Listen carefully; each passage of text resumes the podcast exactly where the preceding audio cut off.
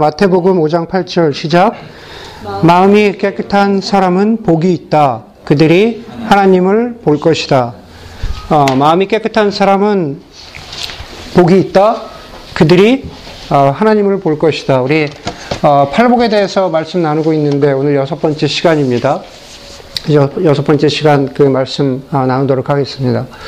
어, 요즘에는 그, 그 드라마를 보지 않던 보건관에 예, 화제가 되고 있는 드라마가 응답하라 천구백구십사 뭐 그거잖아요. 보신 분.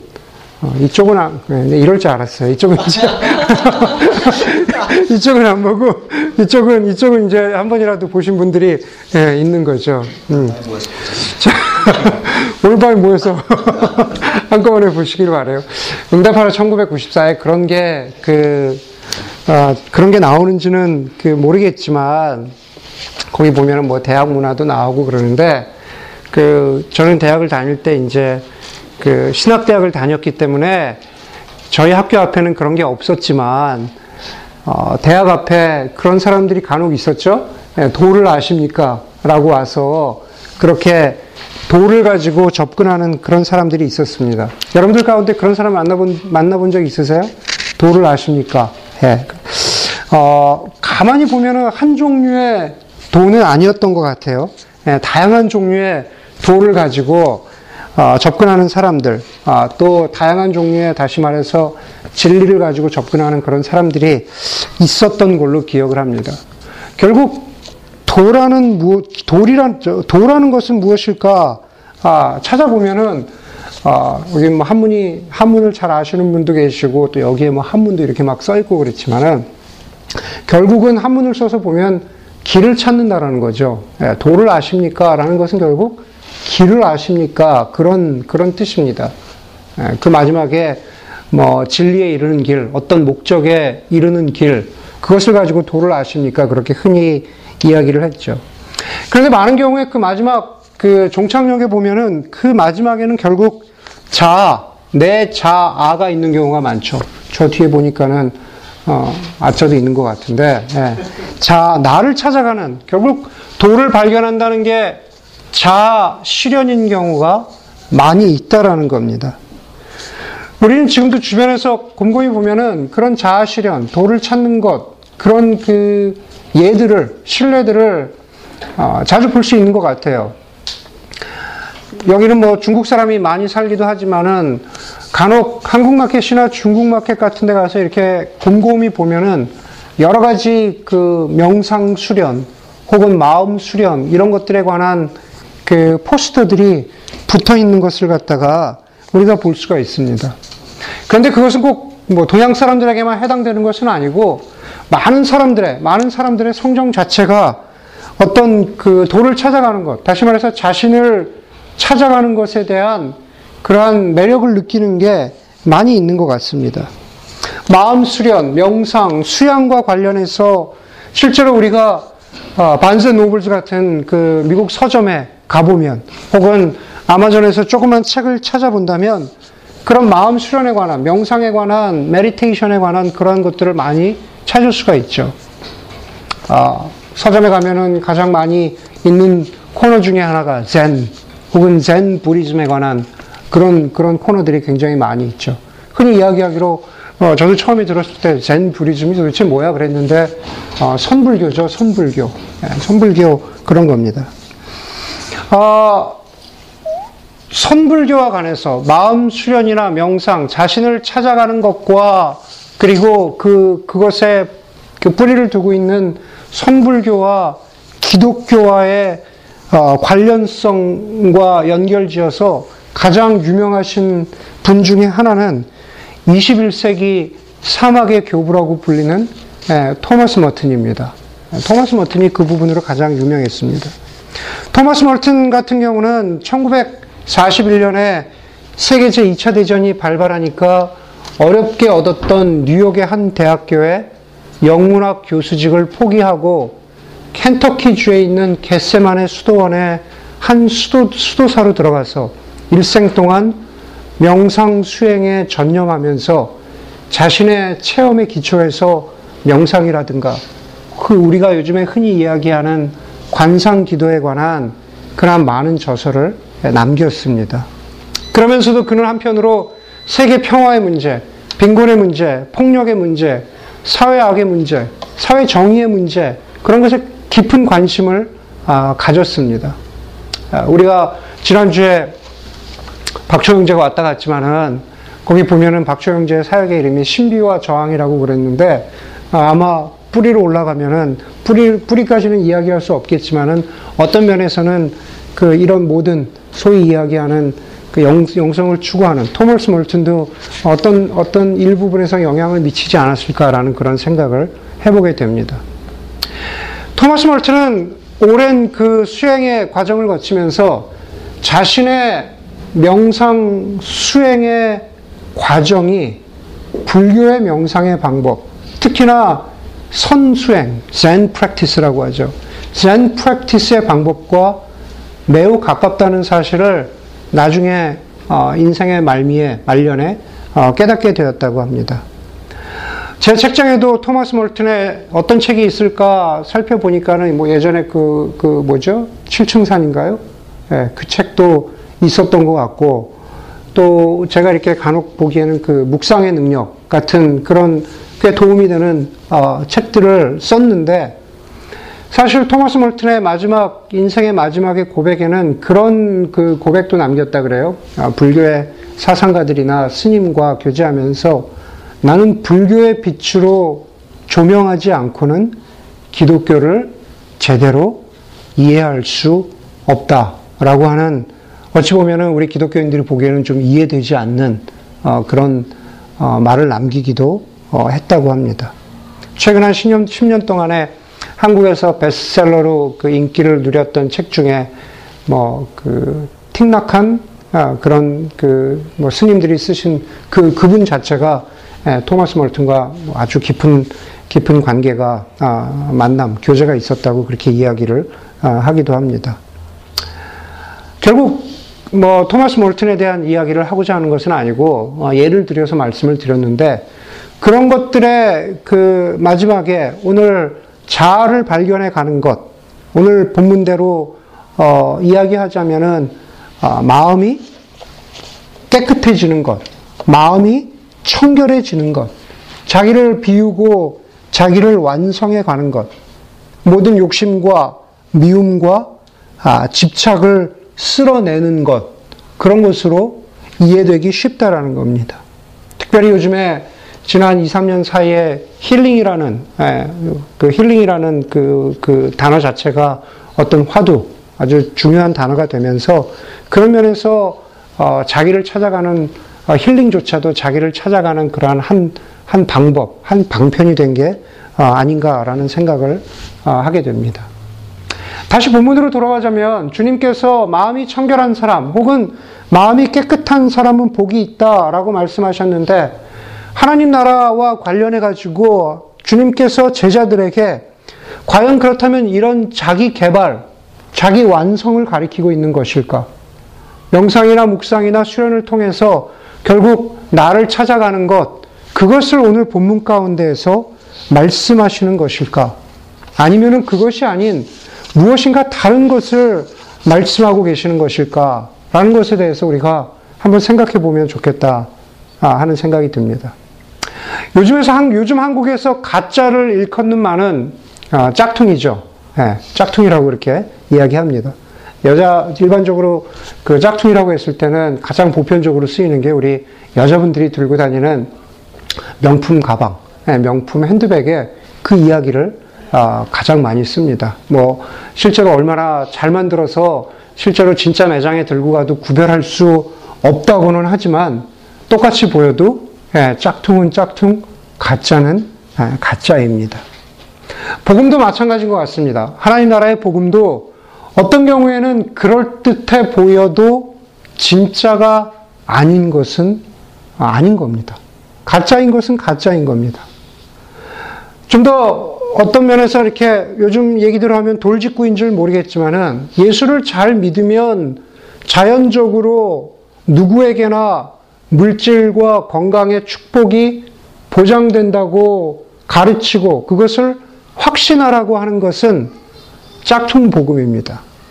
예수를 신실하게 믿는 것, 주님께 순종하는 것, 하나님을 따라가는 것, 그것은 물질의 축복이나 건강의 축복과는 전혀 상관없는 경우가 대부분이기 때문에 그렇습니다.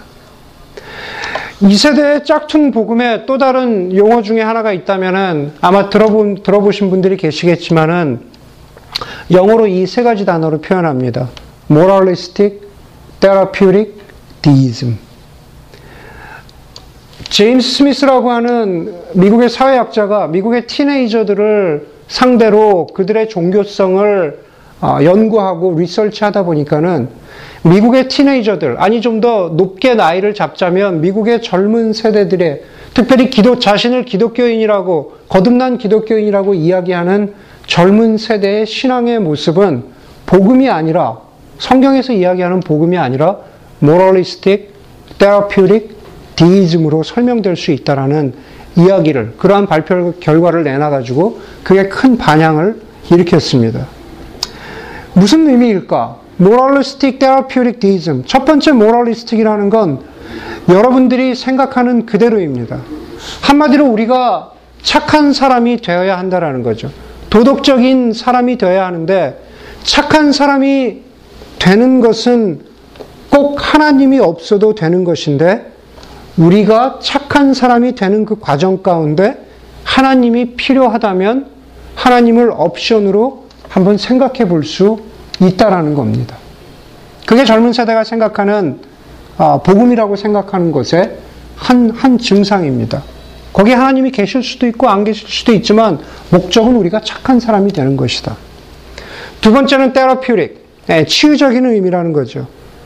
다시 말해서 하나님이나 혹은 신의 존재, 종교의 의미는 내가 내 문제에 대해서 고민하지 않고 편안하게 해줄 때만 의미가 있다라는 겁니다. 어떤 종교든지 내가 무엇을 믿는지와 상관없이 그 종교가 나를 편안하게 해주고 내 문제에 대해서 나를 고민하지 않게 해주면은 아, 그것으로서의 역할을 충분히 했다라는 겁니다.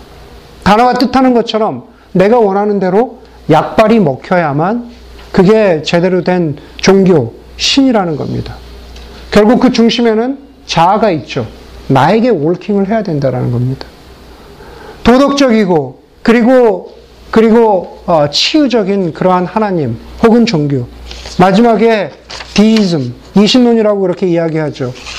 이신론이라는 것은 결국 우리 개인적인 레벨로 돌아오자면은 내 인생의 매 순간에 주인으로서 계시는 하나님, 내 인생의 매 순간에 구주이시거나 내 인생을 이끌어가는 것이 내가 아니라 하나님이라는 그 모든 순간에 그 하나님을 주인으로 인정하는 것이 아니라 나를 위해서 저기 어딘가에 계시다가 내가 필요할 때만 등장했으면 좋겠는 하나님, 그 하나님을 개인적인 레벨에, 개인적인 차원의 이신론, 디이즘이라고 우리가 이야기할 수 있을 것 같습니다. 결국 요즘 세대가 믿고 있는 복음의 내용은 착한 사람이 되어야 하고 종교는 하나님은 나를 치유해 줘야 하고 그 하나님은 꼭 내 곁에 계시지 않아도 되는데 내가 필요할 때는 언제나 내가 불러서 오실 수 있는 그런 하나님, 그런 하나님으로 우리가 많은 사람들이 이해하고 있다라는 겁니다. 마음 수련과 명상을 통해서 좀 더 선한 사람이 되고 자신의 문제에 대해서 초월할 수 있는 그런 능력을 갖게 되고 그런 사람이 되도록 도와주시는 신의 존재, 그걸 모랄리스틱 테라퓨틱 디이즘이라고 이야기할 수 있을 것 같고 그것이 어찌 보면은 다른 오늘 오늘 본문으로 돌아오자면은 그게 마음이 깨끗해지는 것, 마음이 청결해지는 것, 착한 사람이 되는 것, 나를 비우는 것, 비워서 나를 치유하는 것, 그런 것으로 이해될 수 있다는 겁니다. 그런데 결코 주님께서는 그런 의미로 마음의 깨끗함, 마음의 청결을 말씀하고 계시는 것이 아니라는 겁니다. 메시지 성경에 보니까 유진 피러스 목사님이 마음이 깨끗한 사람을 이렇게 번역하셨습니다. 내면 세계, 곧 마음과 생각이 올바른 너희는 복이 있다. 내면 세계, 곧 마음과 생각이 올바른 너희는 복이 있다. 마치 액면적으로 들으면은 선한 사람이 되는 것, 착한 사람이 되는 것과 마음과 생각이 올바른 것은 같은 것으로 보이지만 그렇지만 실제로 오늘 본문 가운데에서 오 장 팔 절에서 주님이 말씀하시는 마음과 생각은 주님이 말씀하시는 올바른 복음의 기준, 올바른 그 기준을 가지고 살아가는 사람이라는 겁니다. 여러 가지 모양으로 짝퉁 복음이 판치는 세상 가운데서 진짜 복음의 한 모습을 주님은 제자들에게 그리고 우리들에게 볼 수 있기를 바라신다라는 겁니다. 오늘 보니까는 마음이 깨끗한 사람은 그 결과가 하나님을 본다라고 했습니다. 결국 진실한 복음의 한 단면을 보게 된다라는 거죠. 하나님을 만나게 된다라는 겁니다. 그러기 위해서는 정말 하나님이 의미하시는 게 무엇일까? 우리가 한번 살펴보기를 원하는데, 첫 번째로 마음이 깨끗하다는 것은 나를 찾아가는 게 아니라 우리 자신의, 우리 인간의 무능함을 인정하는 겁니다. 우리, 우리, 우리 자신의, 우리 인간은 그렇게 우리 스스로가 어떤 결과에, 어떤 도에, 어떤 진리에 스스로 도달할 만한 능력이 있는 존재가 되지 못한다는 사실, 우리 인간은 무능하다라는 사실을 인정하는 겁니다. 바로 여기서 이야기하는 사람은 우리 인간이죠. 어떤 면에서 이야기하자면은 우리가 그런 이야기를 하죠. 인간의, 인간의 타락한 그 존재, 그것을 전적 타락이라고 이야기하는데, 결국 전적 타락이라는 것은 다른 건 무엇보다도 인간이 자신의 구원의 문제에 있어서 무능하다는 사실을 인정하는 것에서부터 출발하는 겁니다. 구원을 위해서 스스로 할 수 있는 일이 없다. 이런 인간의 절망적인 상태에 대해서 종교개혁을 일으킨 마틴 루터는 이렇게 표현했습니다. 자기 자신을 향하여 굽은 사람. 자기 자신을 향해서 자기 자신만을 바라보지만 그것이 올바로 되어 있지 않고 굽어 있다라는 겁니다. 그것을 혼자 어떻게 보면은 펼 수 있는 능력이 없다라는 겁니다. 말콤 머거리지라고 하는 영국 사람은 그, 그 인간의 무능함을 이렇게 표현했어요. 작고 어두운 지하 감옥 같은 내 자아. 얼마 전에 반스 노블즈에 갔다가 오불에 빠삐용이 디비디가 팔길래 예, 지금 사다 놓고 아, 언제나 시간이 되면 저 빠삐용을 다시 한번 보게 될까, 아, 그, 그 기대를 가지고 있습니다.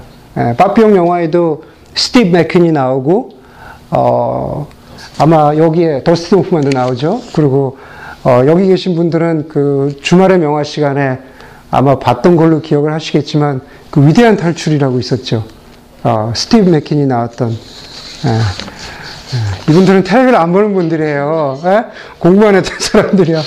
거기에 보면은 아주 굉장히 작은 지하 감옥이 나오거든요. 개인 감옥, 독방, 빛도 없는 것. 예. 우리 가운데 이 가운데 누구도 감옥에 가본 적은 없겠지만 우리가 간접적인 경험을 할 수 있다면 마치 작고 어두운 빛도 들어오지 않는, 내 스스로는 결코 빠져나갈 수 없는 그러한 개인 독방, 지하 감옥 같은 축축하고 벌레 많은 그곳에 갇힌 내 존재 같은 그 자아, 그것을 바로 인간의 무능함의 표현이라고 그렇게 말했습니다. 여러분, 구원만 그럴까요? 구원뿐만 아니라 오늘의 주제인 마음의 청결함, 마음의 깨끗함, 다시 말해서 우리 마음의 에, 에, 마음과 우리의 마음의 생각을 올바르게 하는 일에도 예수 그리스도의 도우심이 전적으로 필요합니다. 내 스스로의 능력으로는 되지 않지만 나를 변화시켜 주실 것이라는 그, 그 나를 변화시켜 주실 분이 주님이시라는 그 주님께 신뢰를 두는 그 믿음, 그 믿음의 출발은 결국 우리의, 저와 여러분의 무능함의 인정으로부터 시작되어야 한다는 겁니다. 그러기 위해서는 어떤 면에서 우리는 우리 스스로에게 대해서 절망할 수 있어야 됩니다. 나는 안 된다. 나라는 존재로는 안 된다라고 하는 무능함을 고백하는 절망으로부터 희망이 피어나고 그리고 믿음이 태어나기 때문에 그렇습니다. 진짜 복음에서 이야기하는 마음의 청결함, 그것은 자신의 무능함을 고백하는 것인데 그것을 고백하지 않으면 믿음이 태어나지도 않고 믿음이 자라나지도 않습니다. 왜냐하면은 자기 자신을 믿기 때문에 그래요. 자기 자신을 계속 믿으면은 자신의 능력을 믿기 때문에 그렇습니다. 여러분, 저와 여러분은 어떤 사람입니까? 우리는 아직도 나의 능력을 믿고 내가 노력하고 애쓰면 무엇인가 어떤 목적에, 어떤 진리에, 어떤 어떤 데스티네이션에 닿을 수 있더라고 생각하는 사람입니까? 아니면 나의 무능함을 인정하고 정말 주님께서 나를 변화시켜 주시면 그것을 통해서 참 주님을, 참 복음을 볼 수 있다라고 그렇게 고백하는 사람입니까?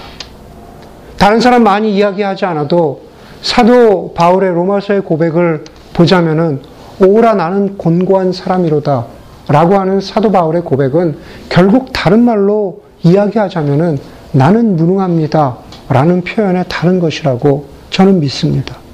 그것이 있어야만, 그것이 있어야만 정말로 하나님이 원하시는, 하나님을 바라볼 수 있는 그 첫걸음으로 나아갑니다. 결국 우리의 무능함을 인정한다면은 오늘 본문을 통해서 우리가 생각해 볼 수 있는 것은 하나님이 어떤 일을 행하고 계신지를 살피고 그것에 반응할 수 있어야 됩니다. 내가 아니라 하나님께서 어떤 일을 행하고 그것을 어, 이루고 가시고 있는지를 주의 깊게 살펴보고 거기에 반응할 수 있어야 됩니다. 여러분, 우리 모두는 거듭난 그리스도인이라면은 우리가 그리스도를 참 닮기를 원합니다. 주님을 닮기를 원하는 게 복음의 하나의 진정한 어, 내용 중에 우리가 믿고 따라가는 것 중에 하나입니다. 요즘에 그 집에서 간혹 이렇게 앉아 있다가 저희 집에 액자에 있는 그 사진을 보면은 그 저희 아들을 아들을 보면은 어, 진짜로 이렇게 마음에 어, 아내와도 나눴지만 마음에 어우 짠하고 울컥할 때가 있어요. 네, 다른 뜻이 아니라. 이렇게 보면 조금 보고 싶기도 하고 요즘에 조금 웃고 싶기도 하고 또 아 어릴 때는 그 좀 이뻤는데 애가 지금 어떻게 저렇게 됐을까 그런 마음 때문에 좀 짠하기도 하고 그런 게 있어요. 그래서 어, 어릴 때 사진 보면 애가 조금 괜찮습니다. 괜찮은데 뭐 다 부모의 마음이죠. 자기 자기 아이가 괜찮다고 생각하는 것. 저희 아들은 어렸을 때부터 어렸을 때부터 저보다는 엄마를 닮았다는 이야기를 듣는 걸 네, 좋아했습니다. 아, 자기가 아빠가 조금만 괜찮았으면은 자기가 얼굴이 괜찮았을 텐데 하는 이야기를 어, 어, 아주 노골적으로 해요. 네, 노골적으로 하는데 좀 커가면서 보니까 저랑 아내를 조금씩 조금씩 닮은 것 같아요. 닮은 것 같은데 근데 부모이면서도 이렇게 아이를 보면은 아이가 미운 짓을 할 때 어, 제가 아내한테도 잘 얘기 안 하는데 우리 아이가 미운 짓을 할 때 제가 속으로 깜짝 놀랍니다. 야, 어쩌면 중고등학교 때 나를 저렇게 닮아서 행동을 똑같이 하냐. 아, 그런 걸 어떻게 참 희한하다. 어떻게 저런 걸 닮지? 라는, 라는 그런 걸 보면 아, 정말 놀랄 때가 많아요. 제가 뭐 나중에 얘기해 드릴게요. 그런데 네, 좀 저런 것들을 좀 안 닮았으면 좋겠다 싶은데 그런 걸 닮을 때가 있습니다. 아, 하물며 부모 자식 간에도 그런데 우리가 주님을 닮기 원하는 것보다는 복음을 주님께서 우리에게 주실 때 주님은 우리가 주님을 닮기를 원하세요. 로마서 팔 장에 보니까는 팔 장 이십구 절에 이렇게 말씀하세요. 하나님이 미리 아신 자들을, 다시 말해서 하나님이 선택한 자들이죠. 하나님이 구원하신 자들을, 하나님이 미시, 미리 아신 자들을 또한 그 아들의 형상을 본받게 하기 위하여 미리 정하셨다 그랬습니다. 다시 말해서 하나님께서, 저와 여러분들은 하나님께서 다 미리 아신 사람들입니다. 아, 일단 그렇게 전제를 두자면 우리가 구원받은 사람이라면 그것으로 끝나는 것이 아니라 우리의 이 땅 가운데 삶에서 하나님은 우리를 그분의 아들의 형상을 닮도록 이미 정해 놓으셨다라는 겁니다. 주님을 닮는다는 것은 결국 우리의 온 존재가 주님을 닮아가도록 변하는 것이죠. 성경의 말씀처럼 우리가 옛사람을 버리고 새로운 존재가 되어가는 겁니다. 그런데 그거는 부분적인 것이 아니라는 겁니다. 맥스 루케이로 목사님이 그 가장 유명한 책 예수님처럼에서 Just like Jesus, 그 예수님처럼에서 이런 이런 말씀을 하셨어요. 요즘에 우리 교인 가운데에도 그 목공일에 빠져서 목공에 아주 관심을 두고 있는 사람이 있지만 그 책의 코테이션을 그대로 표현하면 이렇습니다. 하나님은 우리를 소유하시는 것으로 양에 차지 않습니다. 우리를 바꾸시기 원하십니다. 당신과 나야 안락 의자와 냉장고만 있으면 족할지 모르겠지만 혹은 목수이신 예수께서 내 삶의 존재 가운데 선반 몇 개만 더 얹으실 때야 당신도 반대하지 않겠지만 목수이신 그분은 한쪽 벽을 완전히 허물어버리기로 유명하신 분입니다. 하나님은 저와 당신을 향해서 아주 큰 뜻을 품고 계십니다. 완전한 회복을 꿈꾸시고 그 일이 끝날 때까지 그분은 멈추지 않으십니다. 주님을 닮아간다는 게 그런 겁니다. 단순히 우리가 아, 예전에 그 유명하고 오래되었던 고전에서 나오는 것처럼 내 마음 그리스도, 그리스도인의 집처럼 마치 우리가 예수님께 부탁하는 것이 여기만 고쳐주세요. 여기만 선반 몇 개 더 달아주시고 여기만 좀 더 내 삶을 편안하게 안락하게 해주세요. 라는 것이 아니라 내 삶의 존재 가운데 우리의, 우리의 삶의 집안 가운데 모든 어그러지고 모양새가 이상하고 고쳐야 되고 저렇게 놔두어서 안 되겠다라는 것은 그냥 두고 보지 않으시고 완전히 목수이신 그분께서 때려 부수고 집을 허물어 버리시기로 유명하신 것. 그게 바로 우리의 온 존재가 아, 무너지고 다시 거기에서부터 하나님의 모습으로 새로워지고 닮아간다라는 그런 뜻입니다. 이번 주 개인적으로 말씀 묵상을 하면서 읽었던 시편, 시편 십구 편의 말씀이 저에게 계속 울림이 됩니다. 시편 십구 편 십사 절에 보니까는 나의 반석이시오 구원자이신 주님, 내 입의 말과 내 마음의 생각이 언제나 주님의 마음에 들기를 원합니다. 우리 유명한 찬양 있죠? 네, 나의 입술의 모든 말과 나의 마음의 묵상이 주께 연락되기를 원합니다. 내 모든 생각과 내 말이 주님의 마음에 들기를 원합니다. 주님 닮아가기를 원합니다. 그게 바로 시편의 기자가 했던 고백입니다. 마음의 생각과 그 결과인 입술의 말은 한 사람의 존재의 결과물입니다. 열매입니다. 행동으로는 잠시 사람들의 눈을 속일 수 있지만 내 마음과 내 말은 먼저는 자신을 속일 수가 없고 두 번째로는 다른 사람들을 속일 수 없을 만큼 말이 그렇게 불쑥 튀어나오는 경우가 얼마나 많이 있습니까? 저는 간혹 제가 그런 얘기를 합니다. 제가 섬겼, 섬겼던 여러 소위 이야기하는 선교단체들에게 큰 빚을 졌다라고 그런, 그런 고백을 지금도 기꺼이 합니다.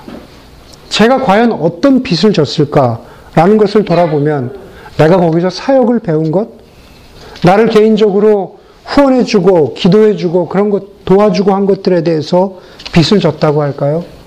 물론 그런 것들이 포함되겠지만 사실은 그 모든 내가 섬겼던 그런 모든 모임들의 그 사람들이 제 자신을 바로 볼 수 있도록 도와주었다는 의미에서 저는 그것이 가장 큰 빚이라고 생각을 합니다. 다시 말해서 내 마음의 생각과 내 말이 정말로 어떤 동기에서 비롯되고 그것을 돌아볼 뿐만 아니라 회개하고 그것을 그것을 성숙의 기회로 삼을 수 있도록 사람들이 도와준 것, 그것이 내가 가장 큰 빚을 졌다라고 그렇게 말할 수 있습니다. 사람들을 통해서 하나님께서 내 삶을 어떻게 허물어 가시고 내가 얼마나 죄된 존재이고 나는 무능하고 그러나 나의 무능함을 고백했지만 그 안에서 하나님께서 어떤 일을 행하고 계신지 그것을 볼 수 있도록 해 주신 것, 그것이 오늘 주님이 여기서 오늘 오 장 팔 절에서 말씀하신 마음이 깨끗한 사람은 복이 있나니 그들이 하나님을 볼 것이다. 하나님이 진정 우리에게 원하시는 복음을 통해서 우리를, 우리를, 우리에게 이루시고자 하는 것, 그것이 바로 오늘 오 장 팔 절의 의미입니다. 요한일서 삼 장 이 절에 보니까는 사도 요한이 이렇게 말합니다. 사랑하는 자들아, 우리가 지금은 하나님의 자녀라. 장래에 어떻게 될지는 아직 나타나지 아니하였으나. 우리가 하나님을 만나게 될 때 우리가 어떤 모습이 될지는 우리가 아직 알지 못하지만, 그러나 그 뒷부분에 이렇게 이렇게 기록하고 있어요. 그가 나타나시면 우리가 그와 같을 줄을 아는 것은 그의 참모습 그대로 볼 것이기 때문이니 주를 향하여 이 소망을 가진 자마다 그의 깨끗하심과 같이 자기를 깨끗하게 하느니라. 그의 깨끗하심과 같이, 그의 청결함과 같이 자기를 청결하게 하고 자기를 깨끗하게 한다라고 했습니다. 오늘 설교의 제목을 자기 개발과 자기 부인이라고 했습니다.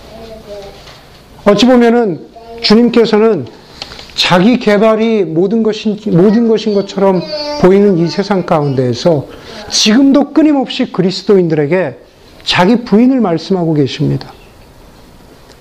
갈라디아서 이 장 이십 절에 자기 부인을 이야기하지 않아도 오늘 팔복에서 이야기하는 여섯 번째 복을 통해서 말씀하시는 자기 부인은 결국 우리 인간의 무능함을 보고 나를 바꿔 바치는 분은 하나님이라는 것을 인정하는 겁니다. A. 토절 목사님이 이런 말씀을 하셨어요. 성경에서 위대하다는 것으로 확실히 인정된 것은 두 가지가 있는데, 한 가지는 절대적이고 창조, 창조되지 않은 위대함으로 그것은 하나님께만 속한 속성이고, 두 번째는 상대적이고 유한한 위대함인데 그것은 순종과 자기 부인을 통해서 할 수 있는 대로 하나님의 형상을 닮으려고 애쓰는 하나님의 사람들에게 주어진 것이다 했습니다. 다시 이야기하자면은 저와 여러분들이 위대해질 수 있는 것은 내가 힐링을 통해서, 자기 개발을 통해서 나를 발견하기, 발견했기 때문에 위대하다라고 그렇게 이야기하는 것이 아니라 하나님 앞에서 순종하고 내 자기 부인을 통해서 하나님의 형상을 닮으려고 애쓸 때 하나님께서 그것을 유한하지만 그것을 하나님이 위대한 것으로 인정해 주신다라는 그런 말씀입니다. 저와 여러분들은 마음이 깨끗한 것, 마음이 청결한 것, 그것을 어떻게 받아들이고 계십니까? 하나님께서는 제자들에게, 또 지금의 우리들에게 마음의 깨끗한 것은 자신의 무능함을 철저히 인정하는 바로 거기에서부터 하나님이 우리의 삶 가운데 무엇을 원하시는지를 주의 깊게 살피고 그것에 반응하는 그 삶이 마음이 청결한 삶이고, 그 삶이 하나님을, 복음을 제대로 볼 수 있는 삶이라고 가르쳐 주십니다. 그것을 기억하고 바로 그런 삶을 살아갈 수 있는 저와 여러분들이 되기를 주의 이름으로 간절히 소원합니다. 네, 기도하겠습니다.